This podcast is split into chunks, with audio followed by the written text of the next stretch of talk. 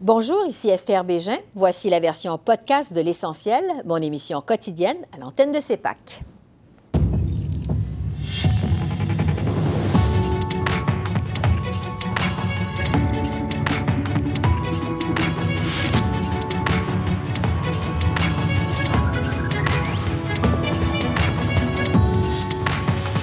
Ce soir, la famille Trudeau en vacances en Jamaïque chez de riches donateurs de la Fondation Trudeau. On analyse cette nouvelle controverse avec les politologues Geneviève Tellier et Daniel Bélan. Critique de Pierre Poilièvre contre la CBC, Jock Meeting accuse le chef conservateur d'attaquer la culture québécoise et francophone. Le chef néo-démocrate nous explique pourquoi. Bonsoir, Mesdames, Messieurs. Des révélations embarrassantes sur des vacances de Justin Trudeau ont donné de nouvelles munitions à l'opposition aux communes cet après-midi. Le premier ministre et sa famille ont célébré le Nouvel An avec des membres d'une famille de donateurs à la Fondation Pierre-Éliott Trudeau lors d'un voyage en Jamaïque qui a coûté plus de 160 000 aux contribuables, a appris Radio-Canada. Le chef du Bloc québécois en a profité pour questionner le jugement du premier ministre aujourd'hui. L'amitié, ça compte tellement. Au Québec, on a une vieille expression. Un chum, c'est un chum. Je ne poserai pas des questions auxquelles il répondra pas. J'avais présumé qu'il sait déjà que la famille Green avait financé la Fondation Trudeau avant d'aller y passer ses vacances. Alors, on va passer au point éthique. Est-ce qu'il peut nous dire, à cette Chambre, aux Québécois, aux Canadiens, combien vaut les installations qu'il a occupées et s'il a, personnellement, de sa poche, payé pour le séjour. Voilà. Bravo. Ah, Premier ministre. Monsieur le Président, ça fait 50 ans que nos familles sont amies. Ah, mais évidemment, ah, dans les cas d'amitié, dans d'autres cas euh, de vacances, on passe toujours euh, avec le bureau euh, du commissaire à l'éthique pour s'assurer que toutes les règles sont suivies. C'est ce à quoi les Canadiens s'attendent, c'est ce qu'on fait à chaque fois. c'est important de suivre les règles et c'est exactement ce qu'on a fait. J'analyse cette autre controverse avec les politologues Geneviève Tellier et Daniel Bélan. Bonsoir à vous deux. Bonsoir. C'est donc une nouvelle tuile qui s'abat sur la tête de Justin Trudeau, donc des vacances en Jamaïque chez de riches donateurs de la Fondation Trudeau. Geneviève, d'abord, jusqu'à quel point c'est dommageable pour euh, le premier ministre? Je suis pas sûre que c'est si dommageable pour l'instant, mais ça pourrait le devenir. Puis à vrai dire, j'ai comme deux hypothèses euh, à vous soumettre. Là, on fera, vous déciderez mhm. laquelle vous, vous, préférez. Mais la première, c'est que les gens pourraient dire, mais mon Dieu, il apprend pas. Alors, euh, c'est pas la première fois qu'une telle histoire survient. Euh, c'est toujours à peu près le même contexte. C'est mal avisé, ça coûte cher. Et donc, euh, ça, ça, ça, rien pour rehausser euh, l'image de M. Trudeau. La deuxième hypothèse, c'est qu'il sait très bien que, euh, quelles vont être les réactions, mais en même temps, il constate que ça change pas beaucoup sa popularité. Je veux dire, on a eu d'autres cas avant lui. On pense aux vacances sur la GACAN, puis il a quand même réussi à se faire élire deux fois par la suite euh, comme gouvernement. Alors, euh, peut-être que pour M. Trudeau et son entourage, c'est un prix à payer. Oui, ça va être un moment désagréable, mais finalement, euh, on va passer à autre chose assez rapidement. Alors, je suis un peu là dans, dans mes estimations, est-ce que ça va être dommageable? Mais on rajoute que ça fait plusieurs années maintenant que les libéraux sont au pouvoir. Euh, si les gens veulent trouver une raison pour voter pour un autre parti, ben, peut-être que ça, ça pourrait être une autre raison. Oui, parce que, euh, Daniel, euh, il y a plusieurs qui se demandent si cette controverse pourrait prendre encore plus d'ampleur que celle qui entoure We Charity, surtout si on ajoute que tout ça s'est écrit, tout ce qui s'est écrit sur l'ingérence étrangère, là. Oui, puis en plus, euh, la Fondation Trudeau, euh, on sait ce qui s'est passé récemment avec les démissions euh, en bloc. et donc, ça, c'est déjà la Fondation Trudeau. C'est c'est devenu un slogan pour les conservateurs. Ils ont seulement à dire Fondation Trudeau et puis ça soulève des réactions. Je mm-hmm. pense que les deux hypothèses que Geneviève a soulevées, moi, je pense que c'est la deuxième qui est plus près de la réalité. On peut parler d'un sentiment d'impunité du côté de Justin Trudeau. Et bon, j'ai l'impression qu'il euh, viole des règles comme ça et que ça n'a pas trop l'air à, le déranger parce qu'il pense justement que bon, euh, les gens vont oublier ça assez vite. Euh, mais ça s'accumule, comme vous l'avez dit. Alors, je pense que c'est un cadeau pour, pour les partis d'opposition, surtout pour les conservateurs. Et ça pourrait prendre de l'ampleur parce qu'on va peut-être découvrir autre chose au, sujet de ce voyage-là. Hein. Euh, ça vient de sortir, là, les, il y a de nouvelles informations qui viennent de sortir. Alors, ça pourrait donner de nouvelles munitions à l'opposition si on découvrait d'autres détails un peu croustillants sur les dépenses et comment ça coûtait et tout ça. Euh, alors, euh, on n'a pas fini d'entendre parler de ça. Oui, parce que, bon, justement, les euh, vacances de la famille Trudeau ont coûté 160 000 aux contribuables canadiens. C'est des dépenses qui ont été engendrées, évidemment, en pleine crise de l'inflation. Selon Radio-Canada, le bureau du premier ministre avait des réserves quant à ces vacances. Geneviève, comment on peut expliquer que Justin Trudeau ait quand même décidé d'aller de l'avant avec son voyage en Jamaïque? Ben, c'est ça que les gens vont commencer à se poser comme question, c'est est-ce que la façon dont M. Trudeau prend les décisions est pas la même que nous en tant que citoyens? C'est-à-dire que vous et moi, ben, on a un revenu, on a un budget, on a des contraintes financières. On a l'impression que dans ce cas-ci, les contraintes financières n'existent pas vraiment. Juste pour mettre les choses en perspective, on parle d'un voyage de 160 000 pour une semaine de vacances. Le salaire de M. Trudeau est d'à peu près 400 000 par année. Alors, c'est un voyage qui a coûté la moitié de son salaire annuel, là, j'arrondis un peu. Je connais pas beaucoup de Canadiens qui vont décider d'aller en voyage lorsque ça leur coûte la moitié de leur revenu annuel. Et donc, c'est un peu ça que je veux dire. Est-ce que M. Trudeau prend ses décisions comme vous et moi prenons nos décisions ou si c'est pas plutôt, euh, ben, c'est pas moi qui paye, on a les moyens, le budget du gouvernement fédéral se compte par euh, centaines de milliards de dollars, donc c'est une goutte d'eau. Euh, mais c'est quand même préoccupant comme situation parce que euh, pourquoi est-ce qu'il y a personne, incluant le premier ministre, qui à un moment donné a dit ça n'a tout simplement pas d'allure de mm-hmm. payer ce montant-là pour une semaine de vacances dans le Sud? Daniel, comment vous expliquez ça de votre côté? Ben, j'ai mentionné les sentiments d'impunité. Je pense que c'est. Euh, on va au-delà de la question du, jugement. Là. Oui, c'est quelqu'un qui vit un peu sur une planète différente des, des autres Canadiens et Canadiennes. Et euh, bon, c'est normal aussi quand on est premier ministre, et ça fait quand même longtemps déjà qu'il est premier ministre. Euh, et euh, justement, parce qu'il n'a pas été vraiment puni de façon sévère pour des voyages précédents, l'affaire Agacan notamment, ben, je pense que politiquement, il doit s'imaginer qu'il peut se le permettre. Ouais. Mais ça n'aide pas sa cause. Euh, et la cause des libéraux en général. Oui. Euh, ces nouvelles révélations, justement, surviennent alors qu'il y a toutes sortes de spéculations sur l'avenir de M. Trudeau. Euh, Justin Trudeau, on le sait, a célébré la semaine dernière ses 10 ans à la tête du PLC. Il donne évidemment aucun signe qu'il veut partir. Geneviève, quand même, est-ce que Justin Trudeau est rattrapé par l'usure du pouvoir, selon vous?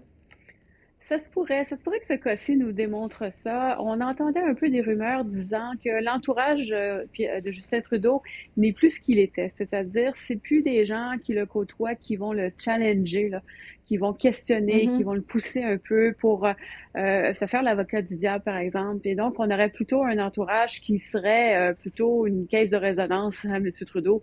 Si lui veut quelque chose, on va lui dire d'accord, c'est bien.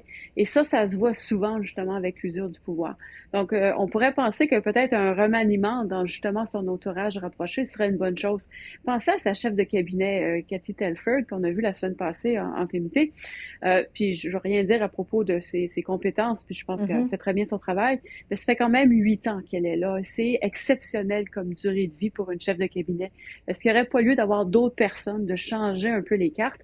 M. Trudeau aime bien s'entourer de gens qu'il connaît. Il est très fidèle. Il change très rarement de ministre aussi. Mais c'est peut-être ça une erreur en ce moment, surtout quand ça fait longtemps. Il faut avoir cette impression de renouvellement qu'on ne voit vraiment pas chez le Parti Oui. Daniel, M. Trudeau vogue de controverse en controverse, c'est ça depuis des semaines. Bon, il y a eu les dons à la Fondation Trudeau, les problèmes évidemment d'ingérence étrangère. Euh, comment on peut expliquer que Pierre Poilievre semble pas en tirer profit? Euh, du moins, si on se fie au plus récent sondage, là. Écoutez, Pierre Poilievre est encore, met encore l'accent beaucoup sur sa base. Par exemple, les attaques contre CBC, là, euh, mm-hmm. notamment, on a vu sur Twitter. Euh, donc, je pense que il, euh, c'est sa stratégie, c'est de vraiment renforcer sa base, mais je pense que ça ne fonctionne pas très bien. On le voit au Québec, notamment. Donc, est-ce qu'il va devoir revoir sa stratégie? ou il pense que ben, le gouvernement Trudeau euh, subit tellement l'usure du pouvoir euh, qu'avec peut-être une petite récession ou des problèmes économiques qui mm-hmm. pourraient euh, survenir bientôt, qu'il aurait peut-être la chance lors des prochaines élections fédérales de, finir en première place, même si il n'essaie pas d'élargir sa base de façon significative en ce moment. Oui, justement, je vais terminer là-dessus sur les attaques de Pierre Poilievre sur la CBC. Euh, bon, on le sait, il a demandé à Elon Musk d'identifier CBC sur Twitter comme étant un média qui est financé par le gouvernement. On dit que Pierre Poilievre, comme ça, et Daniel le mentionnait il y a un instant, veut mobiliser sa base. Mais Geneviève, quand même, est-ce que ce message-là, ça pourrait résonner au-delà de la base conservatrice de Pierre Poilievre? Pas vraiment, j'ai l'impression, parce qu'il ne montre pas une belle image d'un leader futur, d'un futur leader d'un parti, d'un pays. Euh, il ne se montre pas premier ministrable, c'est-à-dire quelqu'un qui devrait être un peu au-dessus de la mêlée, de, être capable de faire la part des choses, d'avoir des nuances. Et vraiment, on a vu que dans ce cas-ci, il n'y en avait pas. Et donc, on le voit très partisan, très polarisant, très... Euh, euh, c'est vous ou c'est moi, c'est noir ou c'est blanc, j'ai raison, vous avez tort. Euh, un peu le style américain. Puis au Canada, on n'est pas des Américains, puis on aime ça le consensus, puis on aime ça quelqu'un qui se présente bien, puis qui est capable justement d'exercer ses, ses, fonctions de leader. Et je pense qu'en ce moment, M. Poiliev est en terrain de se tirer dans le pied parce que sa base est déjà acquise. Il n'y a pas à la chouchouner. Là. Euh, elle est là. Mais euh, il, ne fait pas grand-chose pour aller chercher d'autres personnes. Puis en mm-hmm. attaquant CBC comme il fait avec Elon Musk, euh, je ne pense pas que ça va lui attirer la sympathie de personnes qui autrement pourrait vouloir voter pour un parti conservateur, mais pas pour un Pierre Poilievre. Donc, pas vraiment à son avantage, selon ce que vous nous dites. Euh, merci à vous deux. Ça fait le tour des questions que j'avais pour aujourd'hui. Merci. Bonne soirée. Merci. Au revoir. Et je continue justement sur les attaques de Pierre Poilièvre contre la CBC, mais cette fois avec le chef du NPD, Jack Meeting. Bonsoir, Monsieur Singh. Bonsoir. Vous avez dit hier que les critiques de Pierre Poilièvre à l'égard de la CBC, ça équivaut à une attaque contre la culture canadienne et la culture québécoise et francophone en particulier. Alors, en quoi ces critiques sont une menace pour la culture francophone? Pour plusieurs euh, francophones à travers le pays, la, Radio-Canada, CBC, c'est essentiel pour euh, partager les histoires, pour avoir accès aux nouvelles. C'est une ressource essentielle. Donc, il attaque effectivement une ressource canadienne, une ressource importante et quelque chose qui vraiment est nécessaire pour plusieurs personnes à travers les pays, particulièrement dans les régions, de rester en contact avec les autres personnes et d'avoir accès aux nouvelles. Oui, mais pourtant, euh, Pierre Poilièvre dit qu'il veut préserver Radio-Canada, donc la partie francophone de CBC. Il est très clair là-dessus. Est-ce que quand même ça vous rassure pas pour l'avenir de Radio-Canada? Ce qui m'a rassuré, c'est le fait que je vais devenir la, première, la, prochaine première ministre et je vais garder euh, cette ressource publique, c'est important. Mais non, euh, parce que Pierre Poliev joue un jeu dangereux. Il ne euh, s'occupe pas des faits. pour lui, les faits, ce n'est pas important. il préfère attaquer les journalistes indépendants au lieu de s'attaquer aux enjeux qui, qui menacent les Canadiens, mm-hmm. comme le coût de la vie qui augmente. Quelqu'un qui veut devenir Premier ministre doit avoir le courage de répondre aux questions. Elle a, elle a peur des questions. Elle attaque les journalistes au lieu de répondre aux questions. Donc, euh, euh, ce n'est pas quelqu'un qui me donne aucune confiance, mm-hmm. mais on n'a pas besoin de cette confiance parce qu'on va euh, se présenter. Je vais me présenter pour devenir le prochain Premier ministre et les gens ne doivent pas avoir peur de Pierre Poliev parce qu'on va continuer d'investir dans les gens. Parlons euh, maintenant de la nouvelle controverse qui entoure le, voyage de la famille Trudeau en Jamaïque. Bon, on le sait, chez un riche donateur de la Fondation Trudeau. Le chef du Bloc québécois a remis en question aujourd'hui le jugement de Justin Trudeau. Euh, selon Yves-François Blanchette, M. Trudeau est allé se rouler dans l'opulence, je le cite là, alors que les Canadiens sont confrontés à l'inflation en arrache à cause de l'inflation. Vous, qu'est-ce que vous pensez de ces vacances de Justin Trudeau? Je pense que c'est un autre exemple qui donne l'explication ou la raison pour laquelle le Premier ministre ne répond pas aux besoins des gens. Particulièrement les, les grandes crises, les crises urgentes, comme la crise du logement, comme c'est difficile, euh, comment c'est difficile pour les gens de trouver du logement abordable, comment il ne s'agit pas pour vraiment régler la crise dans notre système de santé et la menace de plus en plus des services à parce qu'il n'a jamais, vécu, jamais vécu ces difficultés dans sa vie. Il n'a jamais eu la difficulté avec, euh, de trouver du logement abordable. Il n'a jamais eu des difficultés à se permettre de payer les factures pour des services de soins de santé qui n'ont pas accessibles publics et on doit les payer euh, privés. Donc, tout ça euh, est montré par le fait que sa vie et sa mode de vie c'est une vie qui est déconnectée avec les gens. Mhm. Et cette vacance montre ça. Bon. Euh, vous dites finalement, M. Singh, que le premier ministre Trudeau ne comprend pas les défis des gens ordinaires, des gens qui sont confrontés à l'inflation, à la vie, euh, difficulté de la vie de tous les jours. Euh, pourtant, le NPD continue de donner son appui, on le sait, au gouvernement minoritaire de Justin Trudeau pour le maintenir au pouvoir. Est-ce que ça devient de plus en plus embêtant ou difficile, je dirais, pour vous, pour le NPD, de donner son appui au gouvernement Trudeau? Sans avoir la présence euh, NPD, euh, les gens n'auraient pas à avoir accès aux services qu'on est forcé le gouvernement de livrer. Donc, sans avoir l'NPD, on, on, ne réussirait pas d'avoir un programme de soins dentaires. Donc, la présence de l'NPD au niveau fédéral, de forcer ce gouvernement de, faire ce qu'il faut pour donner un coup de main aux gens, c'est primordial parce que euh, laisser à eux autres, euh, les libéraux n'auraient jamais fait tout, ce qu'on les forcé de faire. Les soins dentaires, le crédit de la TPS, plus d'argent dans les poches des gens, euh, une amélioration de notre soin de santé. Tout ça, c'était grâce au NPD.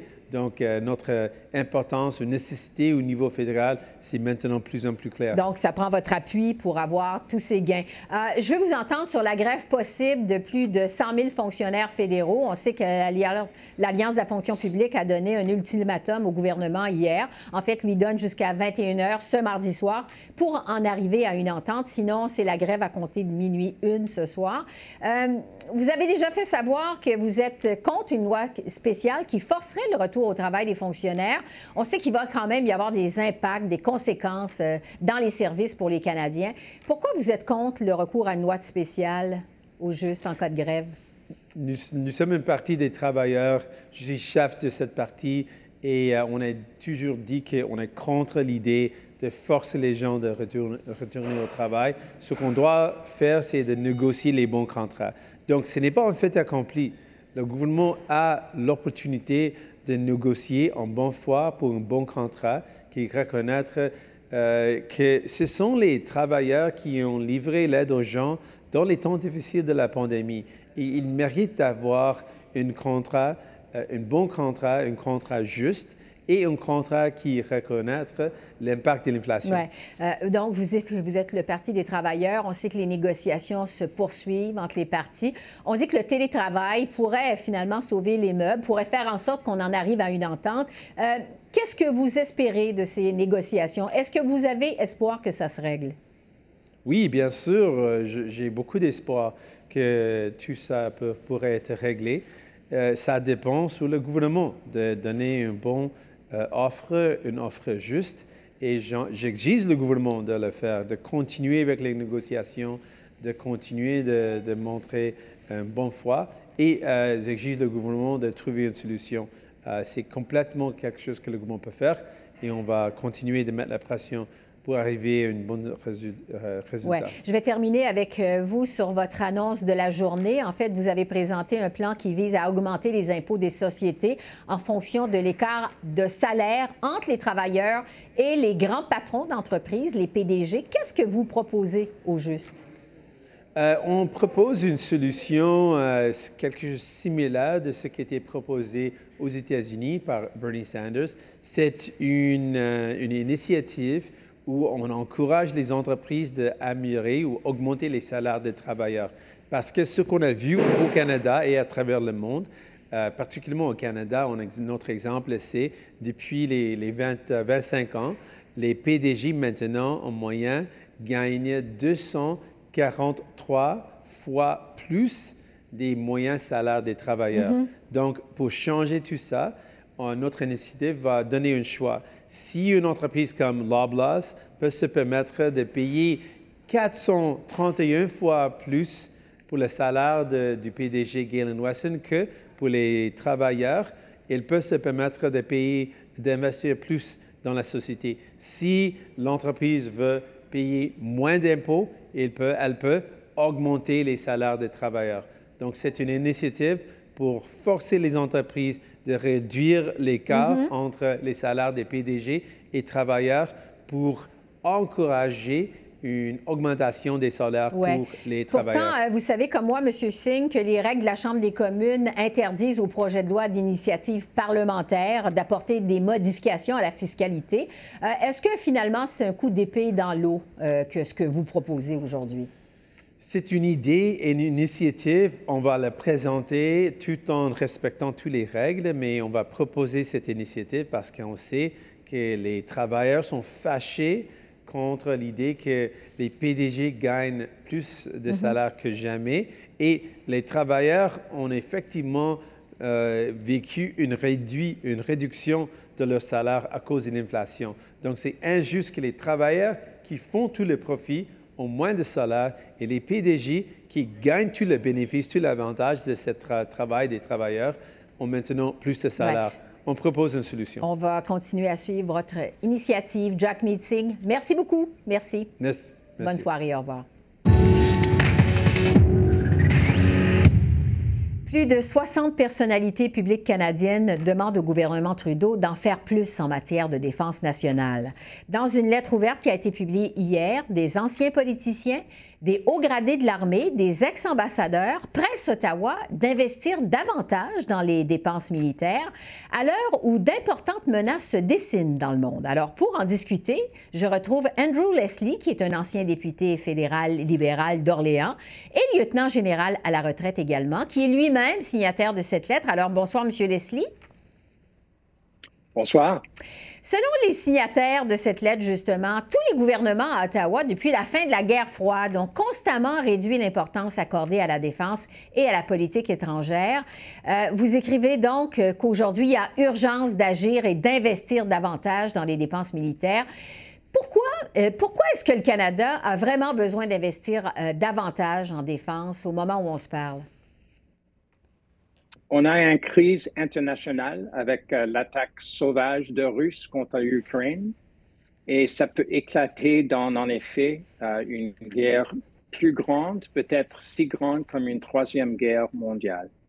Je ne veux pas être comme une alarmiste, mais le potentiel existe. Et nos capacités militaires sont dépassées et terriblement inadéquates pour la situation qui se nous présente ici aujourd'hui.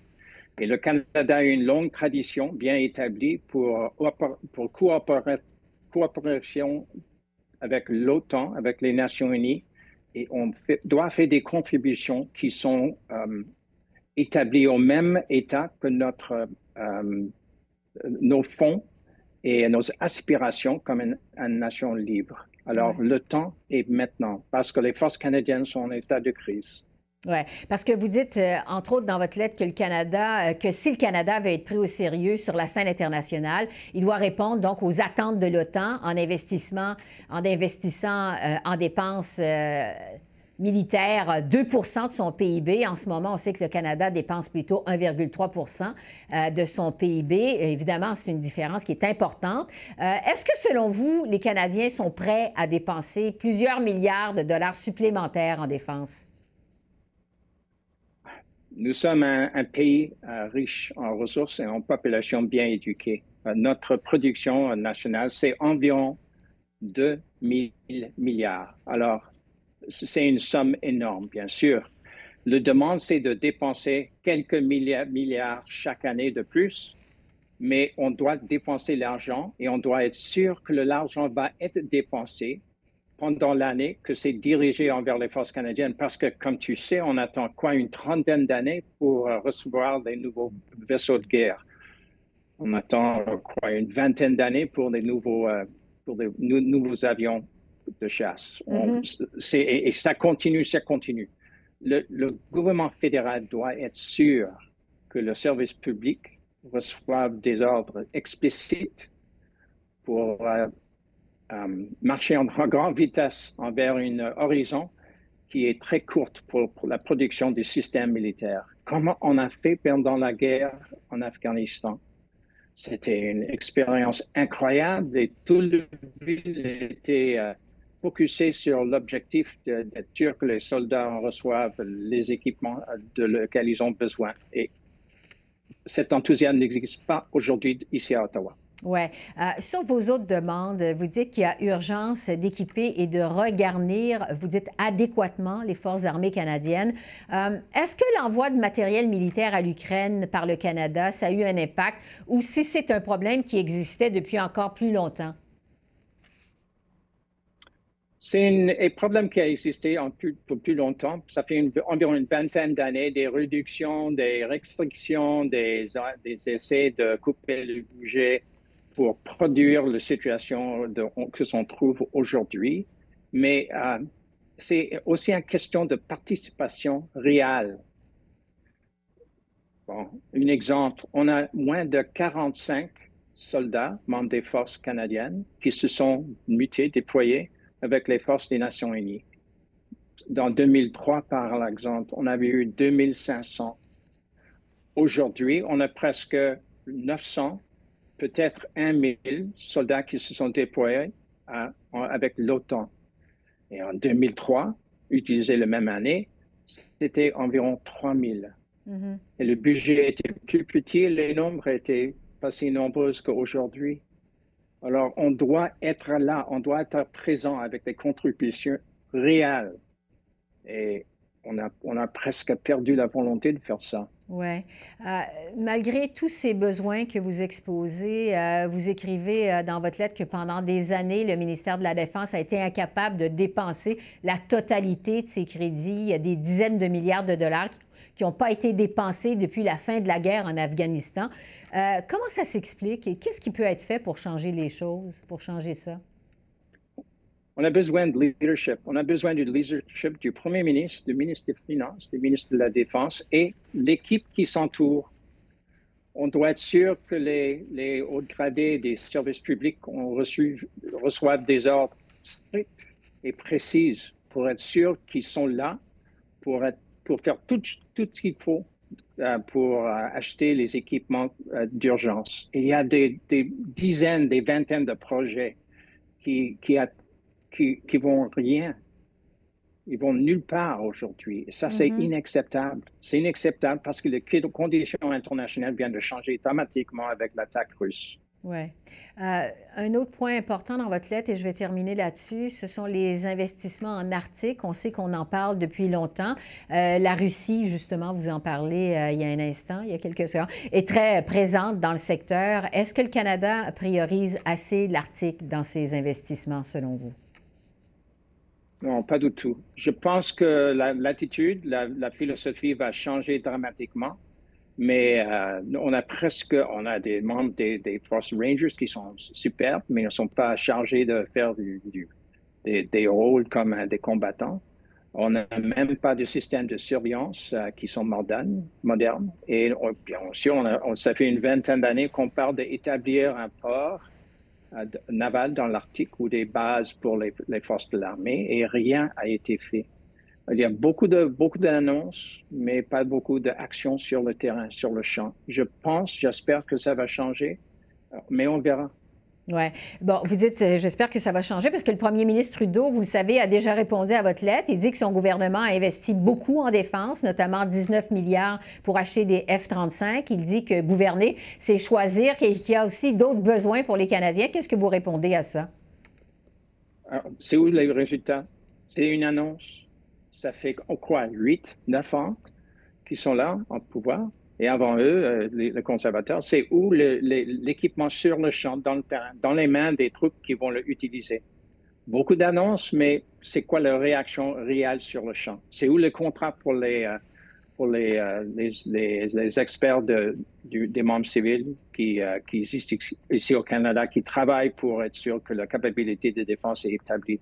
Euh, oui, c'est assez, c'est assez d'annonces. On a besoin d'actions de, réelles sur le champ parce que c'est une crise, c'est une crise internationale et aussi une, crise de, de, manque d'action ici au Canada envers nos troupes canadiennes. Et ils ont beaucoup de valeur. Ils sont des, des, des, des soldats, des membres des forces aériennes, des membres des forces navales, super. Mais leurs équipements, dans le plus cas, ce sont des, ça fait quoi, une vingtaine, trentaine d'années ça doit changer. Nous sommes mhm. dans une crise. Andrew Leslie, euh, merci d'avoir fait le point avec nous. Merci beaucoup. Très apprécié. Merci beaucoup.